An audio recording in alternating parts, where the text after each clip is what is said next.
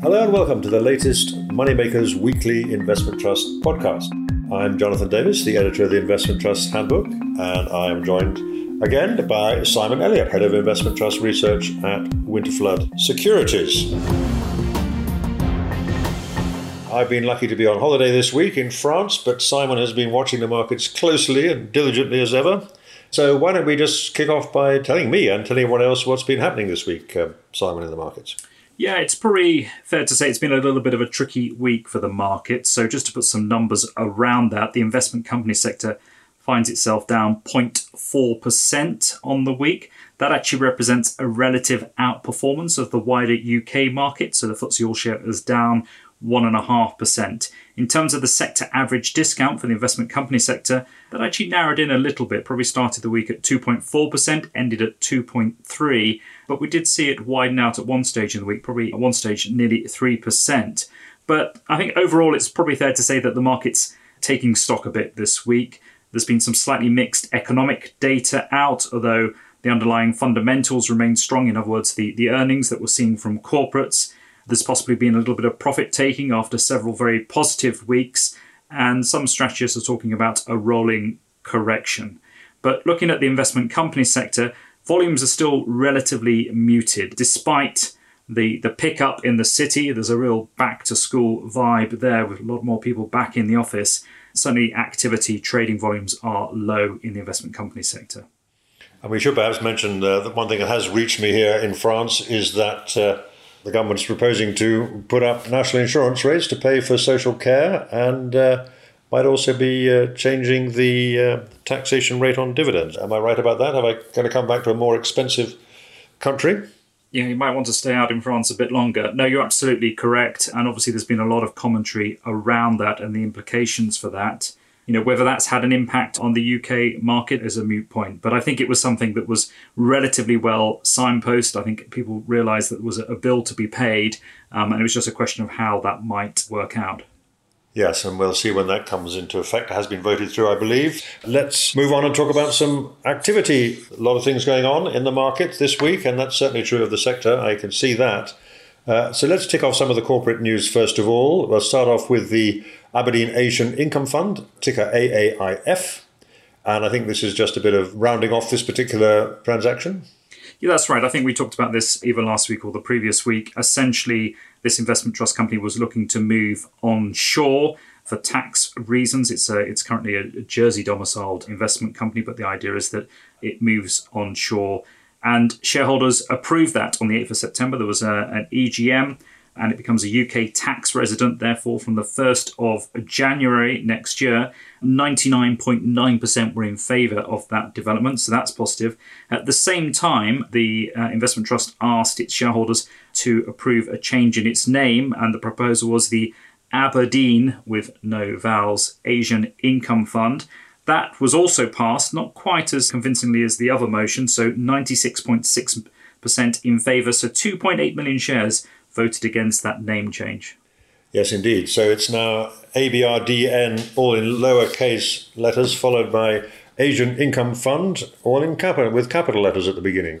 Yeah, I don't think it would pass GCSE English, would it? But uh, never mind. It's uh, what they've chosen to do, and I'm sure it's a very good thing. And we'll hear more about that in a moment, I think.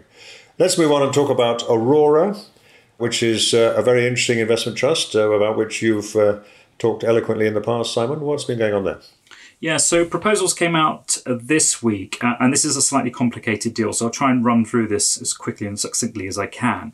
Basically, they're looking to transfer a proportion of the fund's holdings in three specific uh, companies, being Dignity, Hornby, and Phoenix SG, which is effectively a holding company for Stanley Gibbons. And they're going to move it to a new investment company called the Castelnau Group. Again, I probably mispronounced that. But the idea is that this investment company would also be managed by Phoenix Asset Management, who are the managers of Aurora. And I think the idea, I mean, Phoenix have been talking about this for a few years now. And to be honest, I think their, their plans were slightly delayed because of COVID and, and obviously what's happened over the last 18 months. But they're now looking to get this specific investment company, the Castelnau Group, up and running. It's going to be traded on the specialist fund segment of the London Stock Exchange's main market. And clients of Phoenix are expected to hold between 63 and 73% of the company. In addition to that, a gentleman called Sir Peter Wood who people might be aware of for his entrepreneurial activity in with various insurance companies, including Direct Line, he will make a 25 million pound investment into this new investment company. So I think the idea is that the Castelnau group will look to develop these businesses. So within the group, there will be a digital marketing business, there'll be a data science business. And I think this represents Phoenix and, and Gary Channon's attempts to really be more than passive owners or investors in businesses. I think they want to get involved with improving these businesses. So it's a bit of a step change in the strategy. I think clearly they're quite excited about it. Um, as I mentioned, shareholder permission will be required. The shareholders of Aurora have to approve this because it's a related party transaction, and that will be at a general meeting on the 28th of September. What will be the impact on Aurora itself then if they're transferring some of its holdings to this other investment? How is that going to uh, affect the Aurora portfolio, and what will it look like after this has happened? Yeah, no, it's a good question. So I think by the looks of it, they will move just under 15% of the portfolio at the point they do it via those three names, as I mentioned, into the new investment company. So it's going to be a very large stake that Aurora will hold in this other investment company. That will be a traded company, so you will value that position at the share price clearly and it's a related party. So we have seen other investment trusts, or we do see other investment trusts that have not dissimilar key holdings. So there's some in the Aberdeen Standard stable, and there's certainly one in the JP Morgan stable. So it's not entirely uh, exceptional. But it is a little bit different. I mean, I think, as I mentioned, Phoenix are very excited about it. They're talking about this new investment vehicle with a target outperformance over the FTSE All Share between 10 and 15% per annum. They're talking about a minimum absolute performance NAV total return of 20% per annum for this vehicle. So I think they're clearly quite excited about the upside that exists within those three businesses and, possibly more that they will add into that specific investment company. Yes, I mean, those are quite striking targets to be uh, committing to in public. I'm just wondering what has happened and what will happen to the rating at which Aurora trades. Is that going to have any impact on that, do you think? Do you think it's a positive or, or potentially a negative? No, that's a good question. I mean, Aurora at the moment is probably trading on a discount of between about 4 and 5%. And it has been derated a little bit actually. So its average over the previous 12 months is nearer to about 1.5%. So we have seen a little bit of a derating this year. I don't think that's a reflection of these proposals. As I mentioned, they've, they've been talking about this for some time. So I don't think that's particularly had an impact in their rating. I suspect it's more a function of their portfolio, which, as people may remember, they have a very specific investment approach. It's very contrarian, very value orientated, a very concentrated portfolio of, of UK equities. So I think that's really the, the, the, story behind the discount. But yes, I mean, obviously shareholders have to approve this, so it'd be interesting to see what the response will be. Yeah, certainly is an interesting situation, and uh, that's one I will certainly have a, be having a look at when that uh, comes round. Let's move on and talk about Biopharma Credit, BPCR, which is far from going to the specialist fund segment of the market, is actually moving out of the specialist fund segment of the market. Can you tell us uh, what's going on there? That's right. Well, that's, certainly that's the proposal. It's subject to shareholder approval. There'll be a general meeting on the 30th of September. And yeah, effectively, they argue that they're in a good position to move to the premium segment. There has to be various changes in order to accommodate that in terms of their voting structure and um, changes to their investment policy. But the board believes that that change to the listing will raise the fund's profile that will enable continued growth, a broader shareholder register, and it will allow for the inclusion in the FTSE UK index series, which is something that we've talked about again in recent weeks. It's also worth noting that this fund has a periodic continuation vote that was due for the AGM in 2022, and that's actually going to be brought forward to the uh, general meeting at the end of September. Yes, that's an interesting aspect. I haven't noticed that happening before. Is that because they think they're more likely to get the continuation vote at the moment, or is it just related to the fact they're making a change in uh, where the listing is? What do you think the thinking is behind that? I think probably uh, the latter. I suspect they probably just see this as housekeeping, to be perfectly honest. We sometimes see continuation votes move around to coincide with uh, some form of corporate activity or possibly some kind of structural change, a tender offer, debt issuance, something like that. So again, you know, shareholders have to approve this. So this is not out of the ordinary. Okay, and those shares are actually trading quite well anyway, aren't they? I think they're somewhere pretty close to par at the moment, aren't they? Somewhere like that, or a small discount? Yeah, that's right. A small discount, probably about 3% or so, and they've averaged a 2% discount uh, in the previous 12 months. Okay, so we'll move on and talk about Custodian REIT. CREI is the ticker, where we know they've been engaged in a transaction to uh, acquire the shares of Drum Income Plus REIT, and uh, there's a sort of update or finalisation of that. I think. What's the uh, the final outcome of that? Yeah, that's right. So I think we talked about this in early August, at which stage there was a kind of possible offer on the table. That's now effectively moved to the agreement stage. The respective boards have reached agreement on the terms of the recommending, and this is an all share acquisition of Income Plus by uh, Custodian REIT. So the ratio of shares, it's going to be 0.53 new custodian REIT shares uh, in exchange for every share in Drum Income Plus. That ratio has changed a little from what was originally talked about in early August. I think it was 0.535.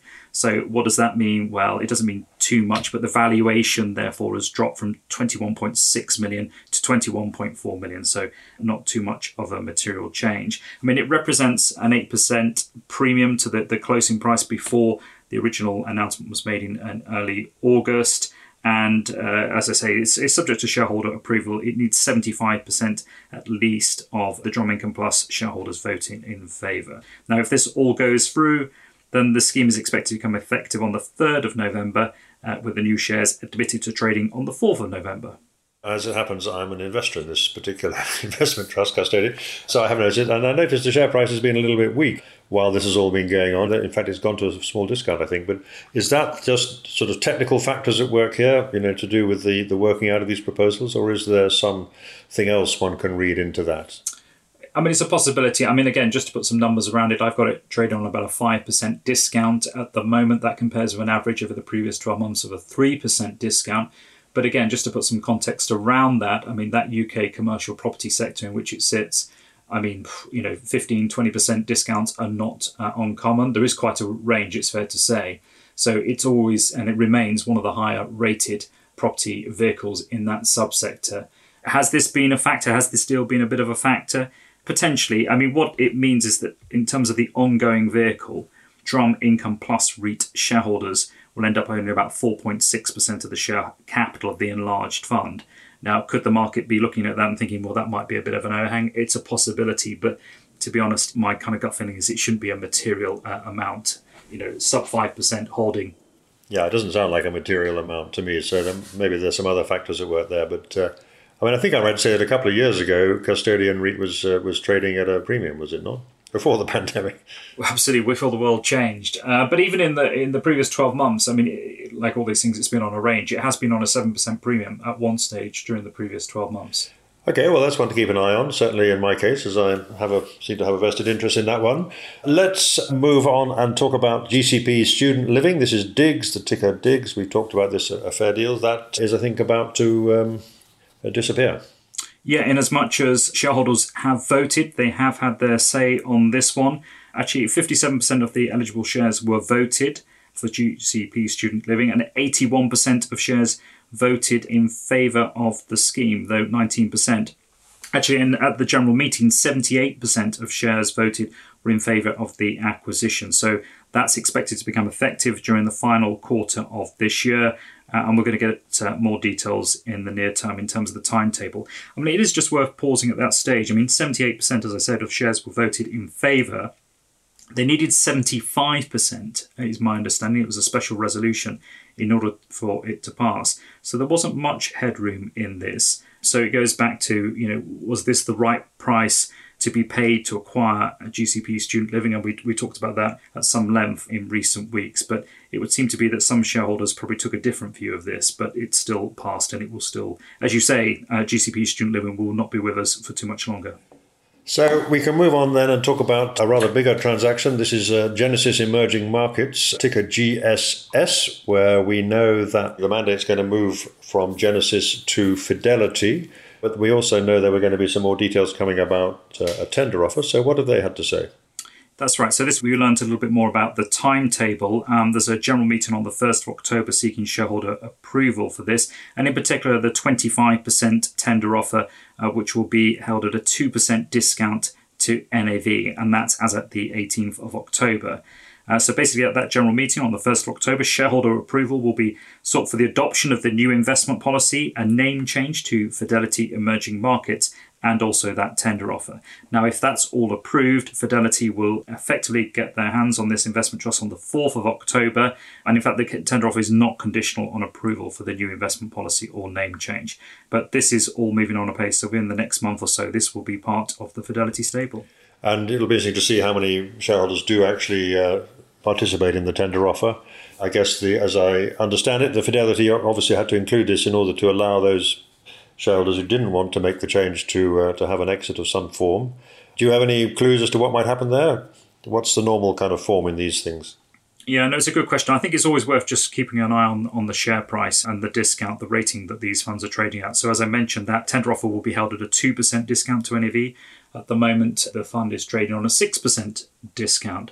So, you know, people might be tempted, even if they were potentially long term holders, they might be tempted to um, take a little bit of an uplift. They get out at a 2% discount.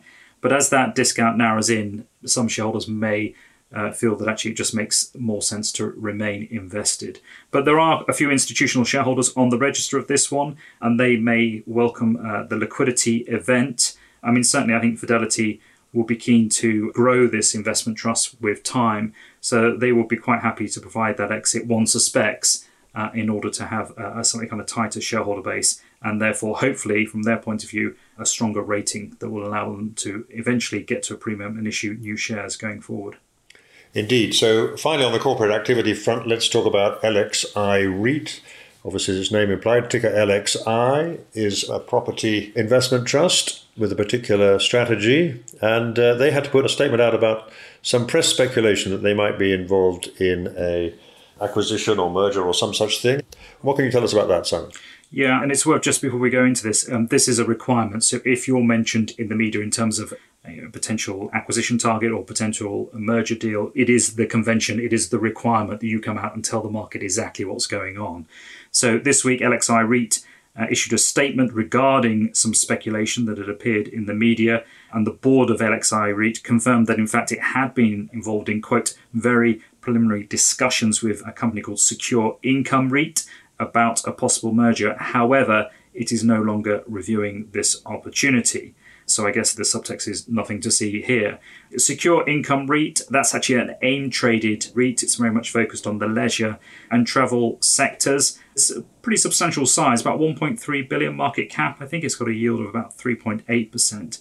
We don't cover this, I must be honest, as part of our investment companies universe. It's a, an AIM traded one, so it kind of falls outside what we look at. But clearly, if there's anything to be taken away from this, it's just, uh, well, we've already mentioned GCP student living, we've already mentioned custodian REIT, but it feels as if the property sector uh, is quite open to looking at, at, deals at the moment. So, Secure Income REIT is substantially larger than LXI REIT, is, is, would that be fair to say? Or are they about the same size? LXI is about a billion in assets? That's right.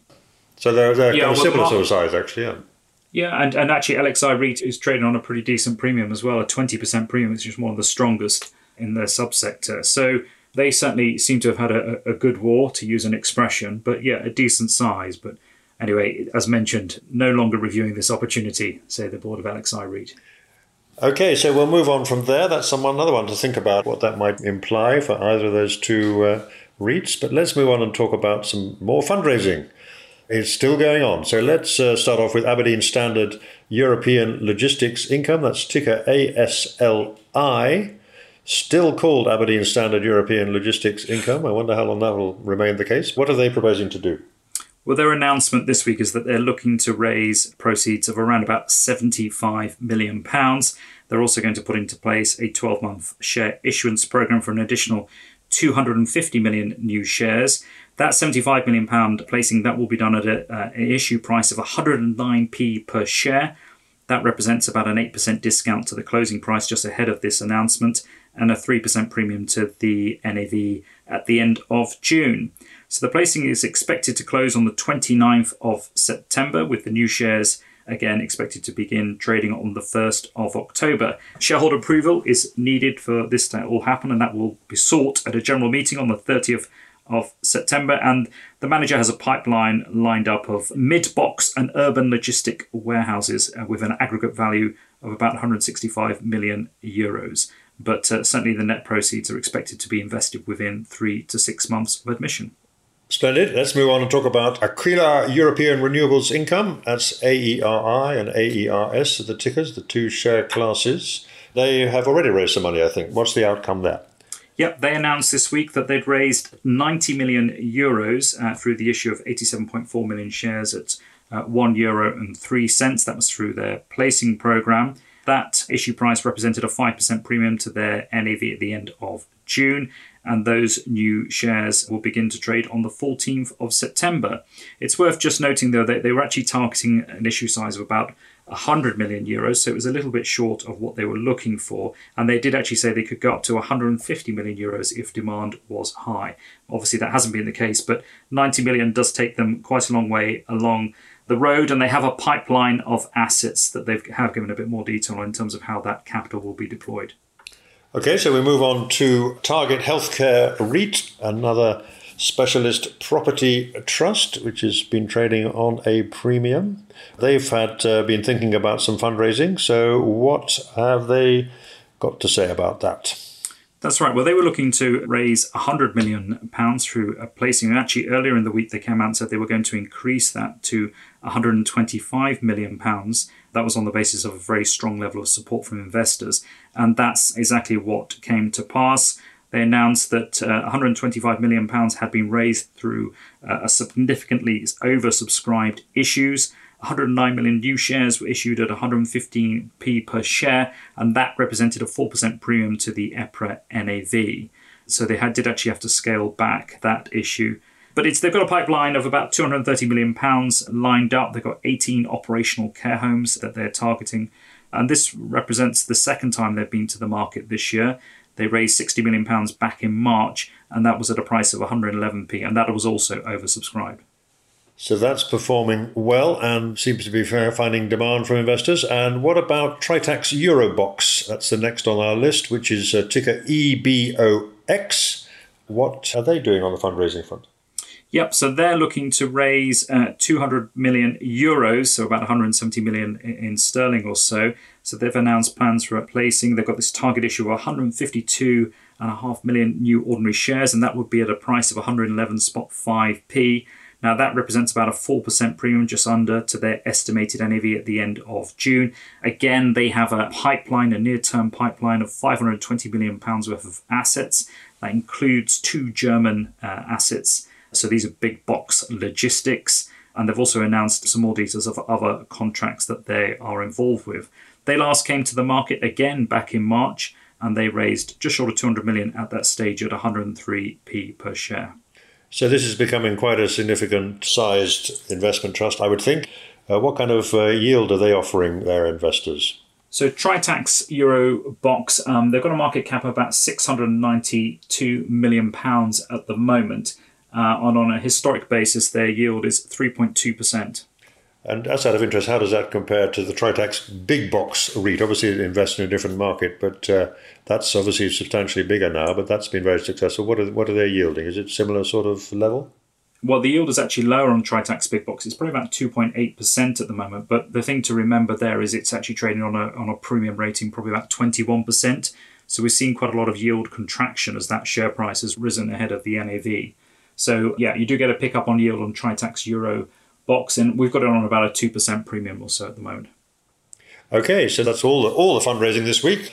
I dare say there'll be some more coming. There seems to be still noises out there in the market that there will be some more fundraising coming. I can't expect you to comment about what, what you're doing at your shop, Simon, but uh, is that your general expectation? We're going to see a bit more fundraising as long as these markets remain strong and demand is there?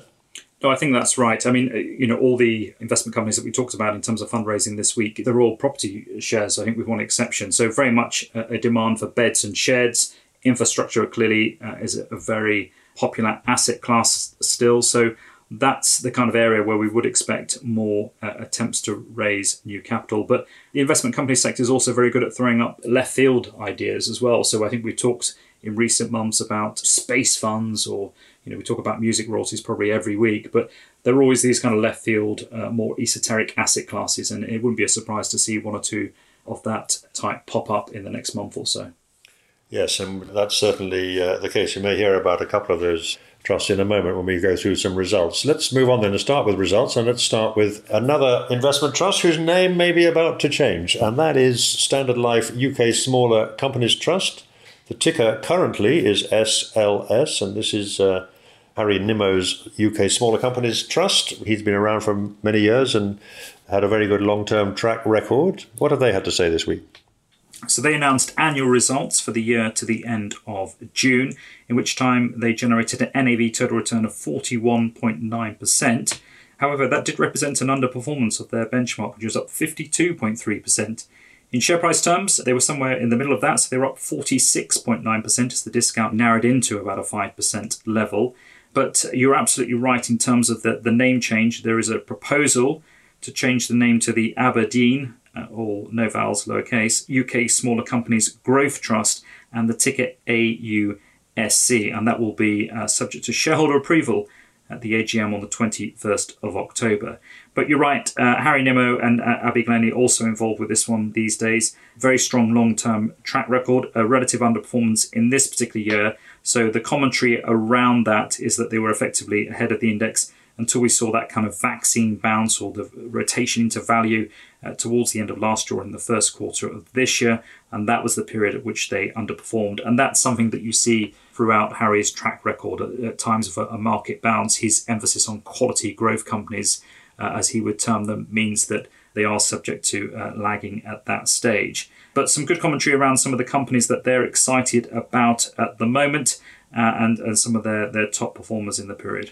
Yes, and I'm sure you're all agog to know uh, why they haven't changed the ticker to ASC, Aberdeen Smaller Companies. And I can tell you the answer to that is that because there is already a company, and that is ASOS, the online retailer, which already has that ticker. So they've had to go for something slightly different, AUSC.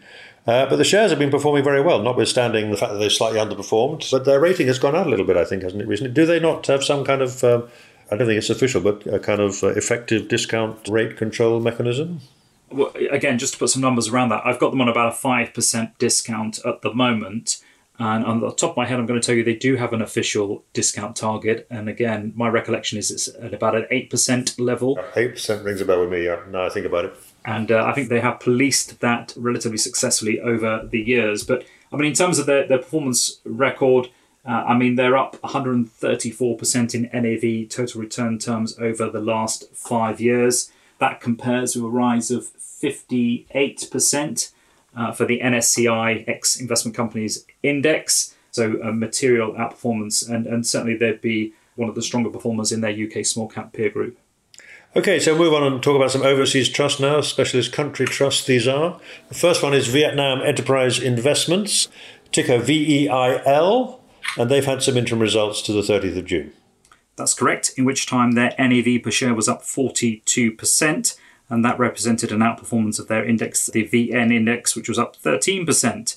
So the outperformance was attributed to the portfolio restructuring last year in 2020, which increased exposure to sectors expected to benefit from the post COVID economy. So outperformance came from overweight positions in banking, real estate, and steel. But Vietnam's always a, a, very interesting story. This one is managed by an outfit called Dragon Capital, which are a very long established investment manager actually based in Vietnam.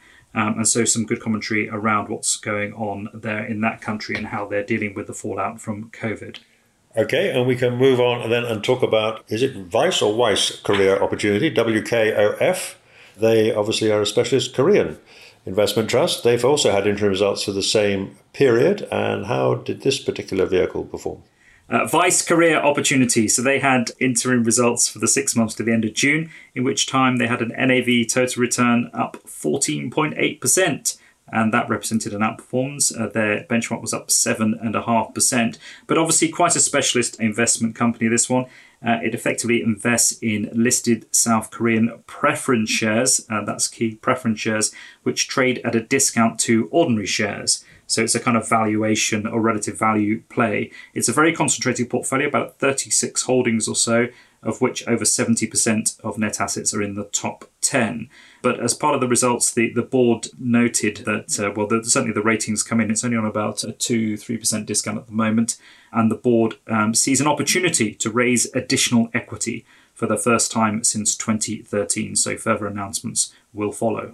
Okay, so that certainly is a specialist vehicle. You can't get much more specialist than that, I guess. So let's move on and talk about some of these infrastructure trusts that you alluded to earlier. One of the more recent arrivals on the scene have been these digital infrastructure trusts, and we've had some uh, news from Digital 9 Infrastructure, which is one of the two, ticker DGI9. What have they had to say? Yep, so they had results out from their launch to the end of June. And uh, just to remind people, they raised £300 million actually back in March through their IPO and came back again in June, raising an additional £175 million. So it's been a very busy start to this investment company.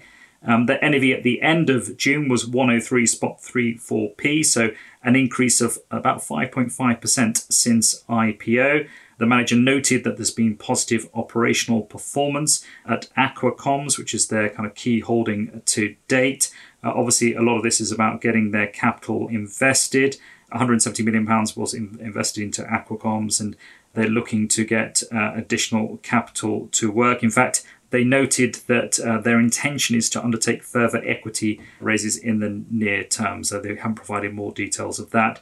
Uh, the dividend is obviously an important part of the story here.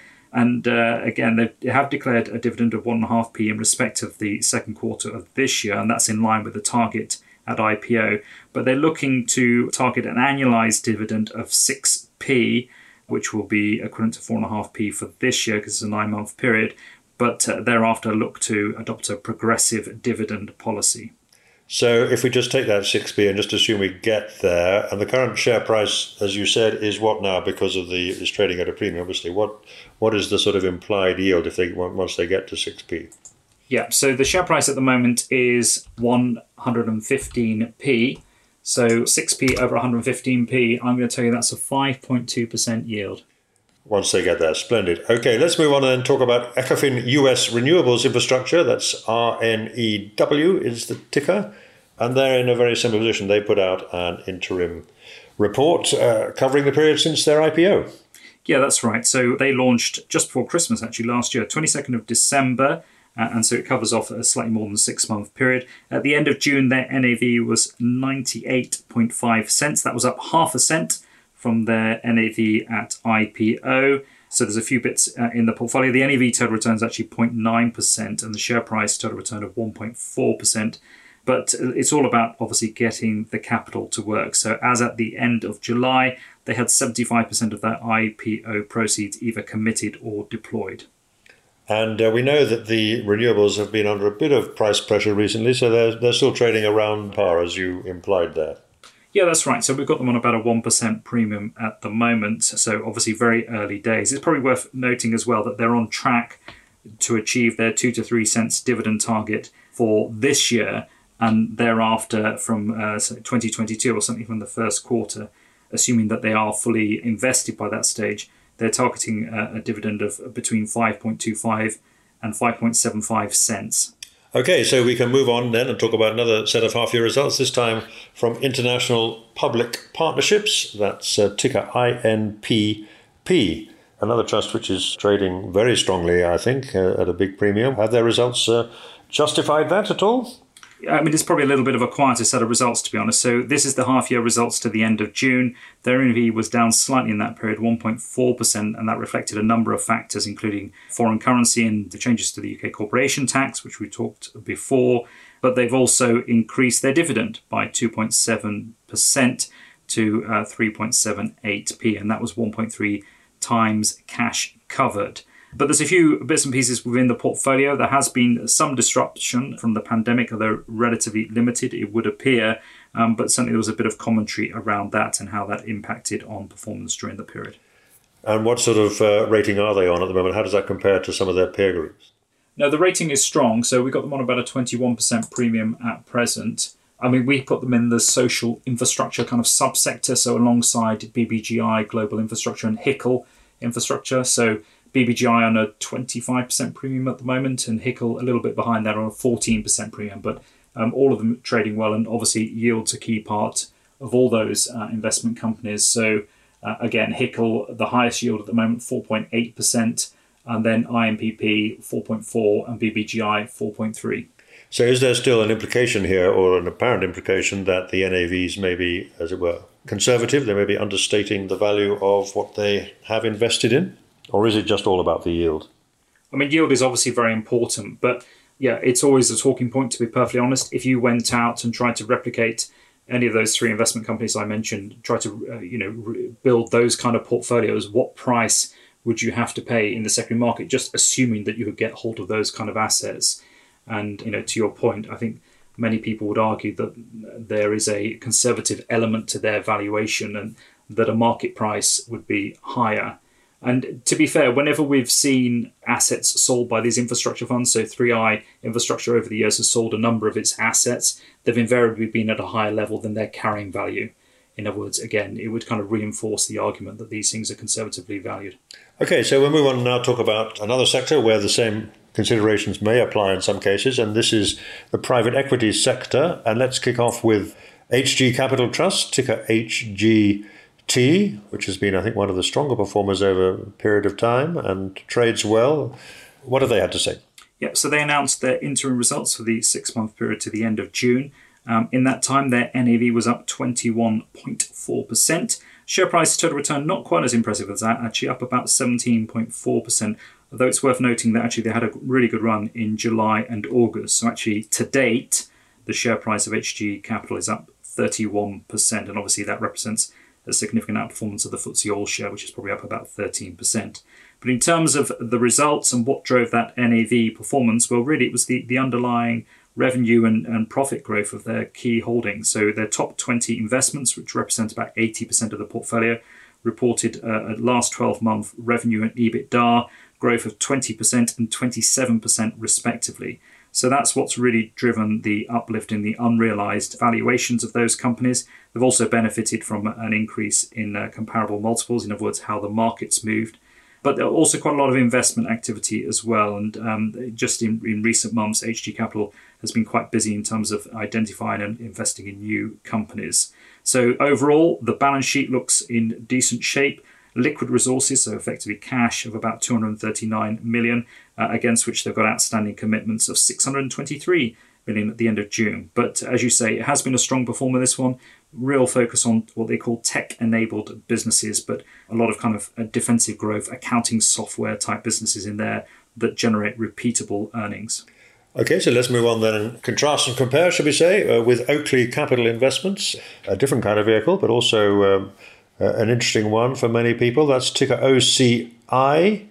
Uh, they've had interim results for the same period, and uh, how did they do in comparison?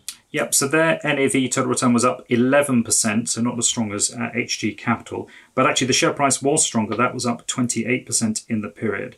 So, a uh, different type of portfolio. So, Oakley have a focus on technology, consumer, and education type businesses. Uh, what drove the performance of this one in this period? uh, where they've got a holding in Time Out, and the share price of Time Out did well in that six month period, and that was a key driver, as well as holdings in IU Group, Tech Insights, and Wishcard Technologies, although foreign exchange was a detractor. But again, they've been busy. This is a common theme across all these private equity names. There's a lot of activity this year in terms of investments they made for platform deals, so new investments there, uh, while they had some proceeds as well. But at the end of the period, they had net assets of just over 800 million pounds. But it's worth noting that Oakley, we've got them trading on about a 21% discount or so at the moment, and that compares with HG Capital, which is sitting there on a 7% premium. Okay, and then there's a third uh, trust in this space we can talk about, which is the Schiehallion Fund. This is a Baillie Gifford offering, and ticker MNTN. They've had interim results, but for a slightly different period, so six months to the 31st of July. How did they do over that period? So their NAV was up 12% in that period. It's worth saying that NAV on their ordinary share class was up 12% in that period. So, as people may remember, they had a very big C share issue back in March this year. They raised 700 million US dollars. So, unsurprisingly, a lot of that's still in cash. So, that NAV was relatively muted. But certainly, the ordinary share class was up about 13%. Again, lots of new investment activity. They made seven new investments in that six month period and actually a number of companies became publicly listed during the period. So, as you say, this is a Baillie Gifford vehicle, but they focus on what they call private companies and they take minority stakes. So, it's invariably later stage funding rounds that they get involved uh, with these companies. So you will see some similarity between the holdings in this company and the Scottish Mortgage Investment Trust in terms of their private company portfolio. But it's run by Peter Singlehurst, the head of the private companies team at Baillie Gifford, uh, supported by Robert Natzler.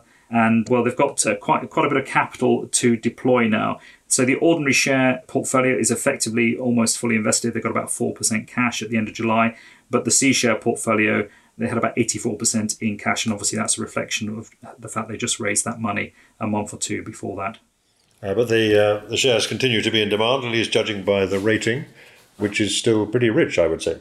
Yep, so the ordinary share class is on about a 35% premium at the moment, while the C share are trading on about a 25% premium. Yeah, so there's a lot of hope and expectation in there for them to deliver on, which uh, so far, obviously, they've been very successful at that. Let's move on and talk about a couple of specialist trust results, starting off with Menhaden Resource Efficiency. That's ticker MHN. And they've also had interim results for the half year. That's right, and their NAV total return was up about 12% in that period, and that compared with 4.4% for what they call their performance comparator, which is RPI plus 3% per annum. Uh, share price total return not as good as their NAV return, it was up about 9.1% as their discount widened from 25% to 27% in the period. But it's a slightly unusual investment trust, this one, probably off most people's radars. Um, it's a very concentrated portfolio, about 14 holdings. The top 10 represent about 94% of net assets. Ben Goldsmith is the investment manager, and they're very much focused, or their key investment themes are clean energy production, resource and energy efficiency, sustainable transport, and water and waste management. But in terms of their holdings, well, their largest is Alphabet, which people will probably know better as Google. That's about 24% of net assets. They've also got a big holding in Charter Communications, and certainly they helped performance in the period, as did holdings in Ocean Wilson's, ASML, and LAM Research. Okay, so we can move on then and talk about uh, Tufton Oceanic Assets, ticker SHIP, SHIP. They've had some annual results out, and this is one of the shipping investment trusts that have come to the market not so long ago. What uh, their results look like? Yeah, so annual results to the end of June, NAV total return up 33%. Uh, and as the commentary suggests, the performance has been driven by the strong rebound in container ship values as the markets benefited from pent up demand and inventory restocking after the lockdowns last year. So um, it's a pretty positive set of results. They're looking to increase their dividend, uh, and certainly the dividend target's been increased about 8 cents from the third quarter of this year. So a lot of commentary about what they're seeing in their area of the market. Okay, so that one is doing well. Let's move on and talk about some property trusts now. We've got a few uh, results and updates to cover here. We'll kick off first of all with uh, Impact Healthcare REIT, ticker IHR which have also had some interim results out. That's right, interim results to the end of June. NAV total return up 3.9% in that time. Uh, so they saw a valuation uplift in the six month period, and that was largely reflective of some of the rent increases that they saw. So, as the name would suggest, this is very much focused on care homes, and unsurprisingly, perhaps 100% of rent due was collected in the period. But they continue to build out the portfolio uh, and on the completion of their kind of latest deals, the portfolio will have over 110 properties with over 6,100 beds. In terms of the dividends, they've declared a dividend of 3.21p in respect of that half year period, and that's up just under 2% from the comparative period last year. Uh, and again, that was covered by um, earnings per share as well. And then we can talk about Standard Life Investments Property Income Trust, another Standard Life Trust. I wonder if that's going to change its name or not. SLI is the ticker. What have they had to say? Yeah, so this is not a, a set of results, but probably an interesting development I thought worth highlighting. Uh, basically, they announced this week that they've acquired land that will be used as part of the fund's carbon strategy.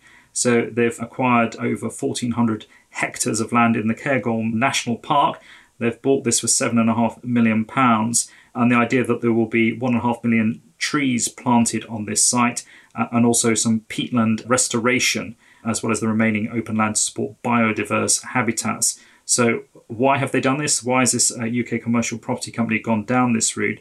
Well, the idea is that uh, they will be able to sequester 195,000 tonnes of carbon until 2060 and this represents 73% of their residual embedded and operational carbon. So it's a basically it's a carbon offset, and they had basically adopted a carbon net zero strategy some time ago. So this is very much a key part of that. So an interesting development. The manager anticipates.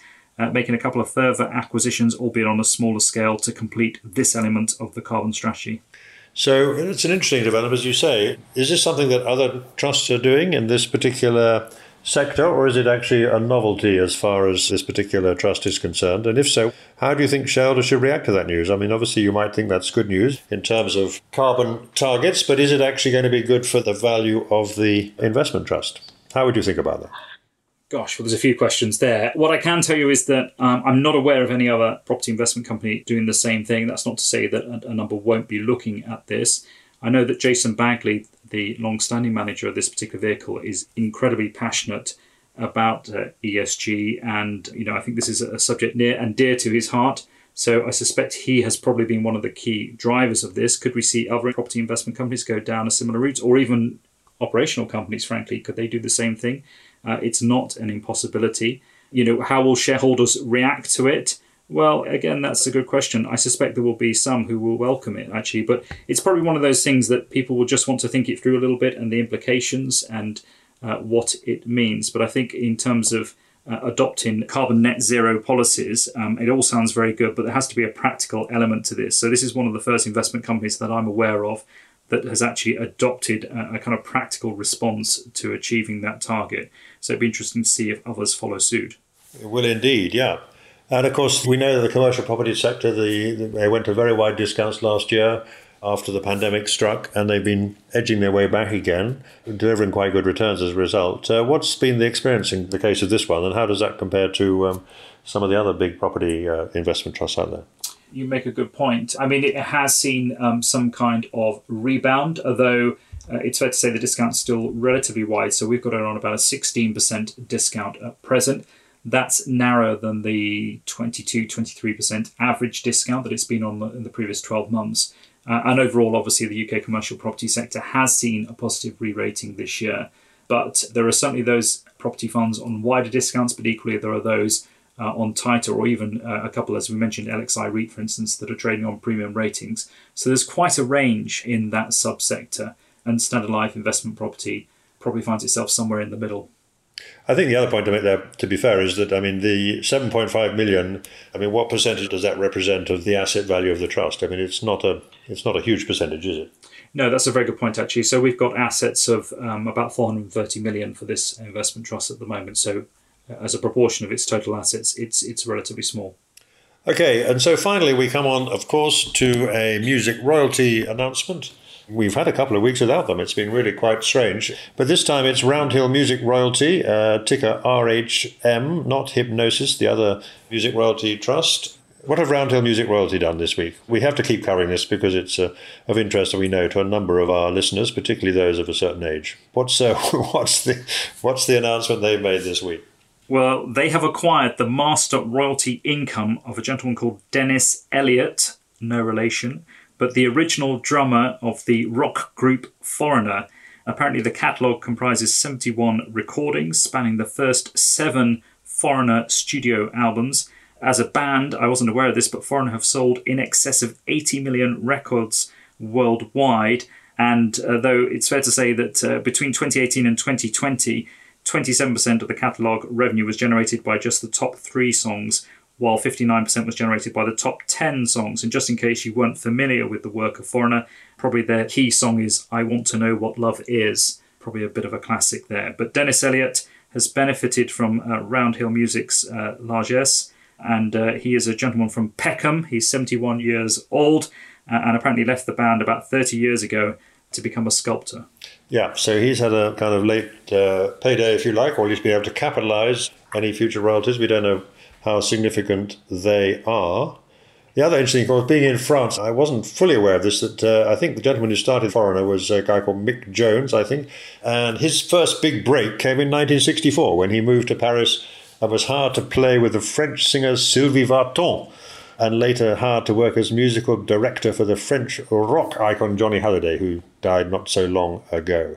There we are, another bit of useless trivia to to end with, but interesting always these songs. And uh, so, if you are a shareholder in Roundhill Music Royalty, you better get those old foreigner albums out and start playing them.